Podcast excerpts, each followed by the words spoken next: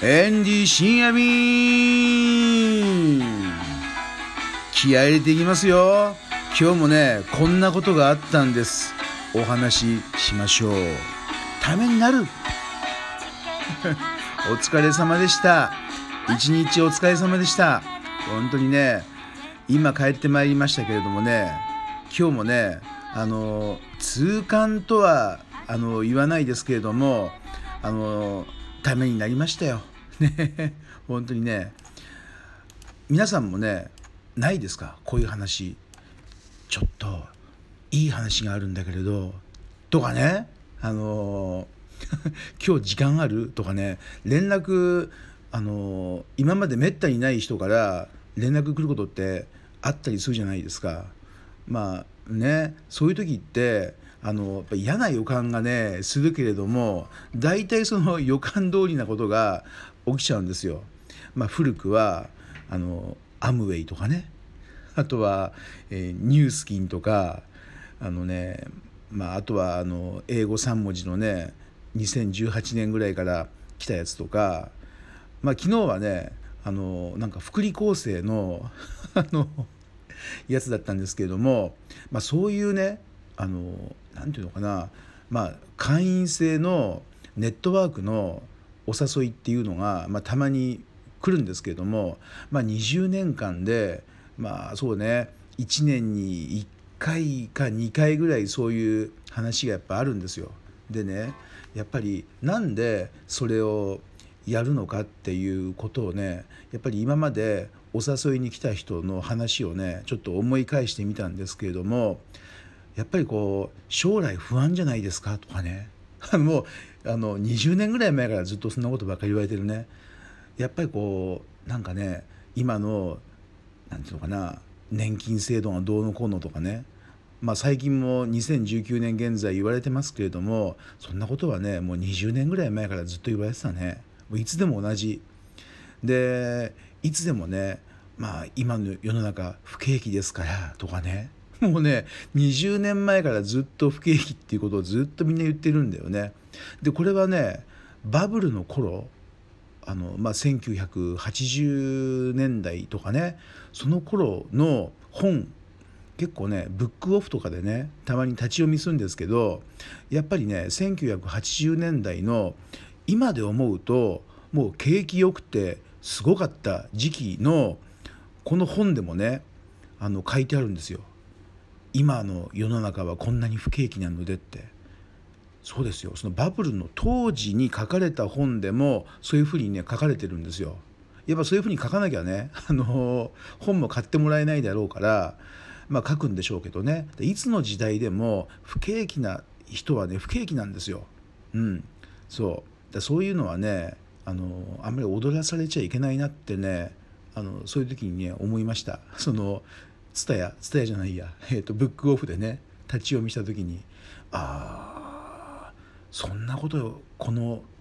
景気いいと言われてた時期にね言ってる人もいるんだっていうね。そうということでねやっぱり あのそうなんかね将来不安だとかそういうことでみんな副業とかねサイドビジネスって言われてるものに手を出しちゃうと思うんですよ。でもねエンディ最近気が付いたんですけども本業今自分がやっているねあの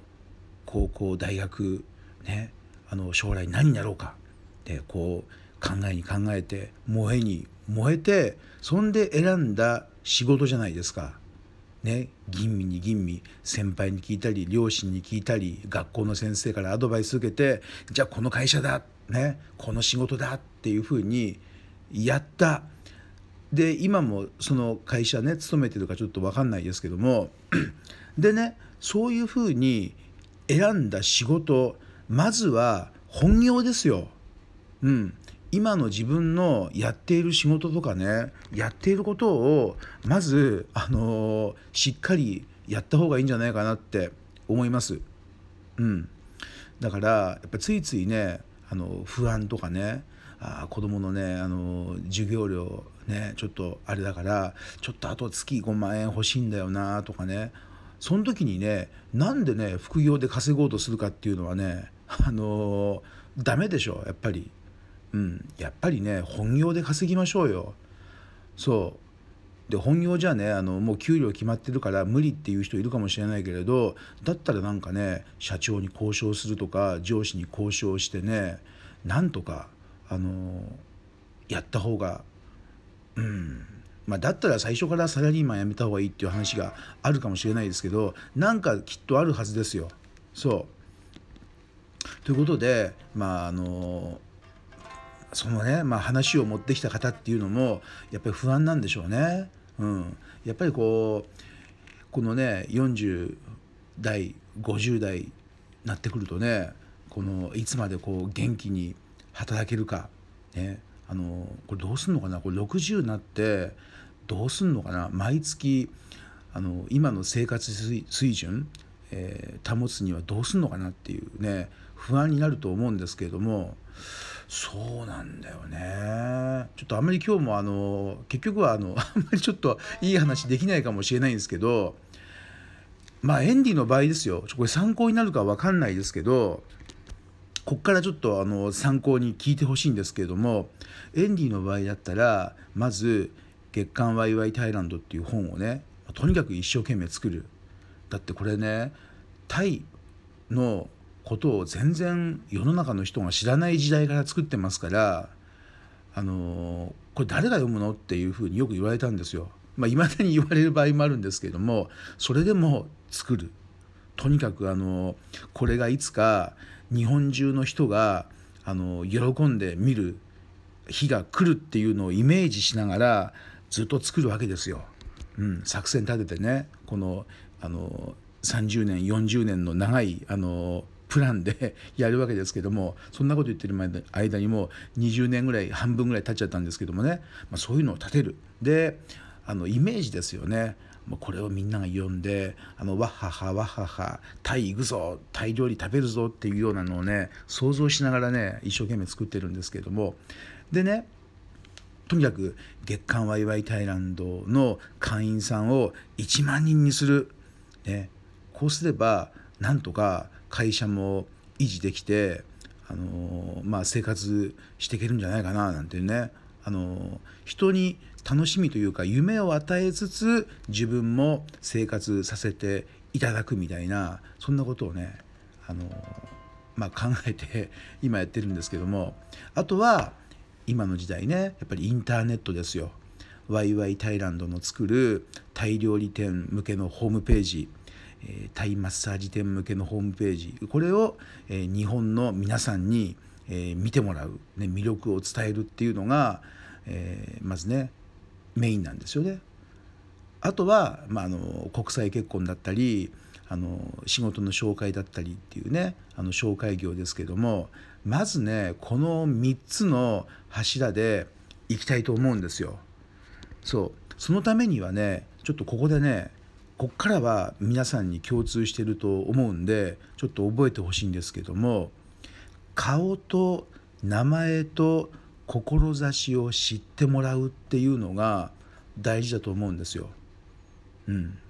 顔ですよ。まずはあの顔ですね。あこの人あのなんか見たことあるなっていうね。やっぱ自分の顔をね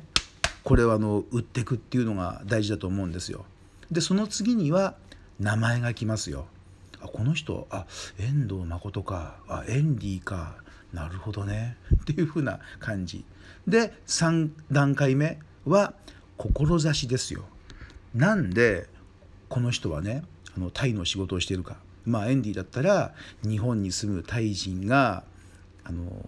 まあ、より良い生活安心して楽しく安全に暮らせるようになってほしいっていうね、まあ、そういうためにタイの文化を日本人に伝えていくっていうねそういうことを考えてるんですけども、うん、なのでこの顔と名前と志をまずは日本の皆さんタイの皆さんに知っていただくっていうことをねやった方がいいと思うんです。まあ、そこがまだできてないから副業なんかやってる場合じゃないなっていうことですね。本業をまず頑張りましょう。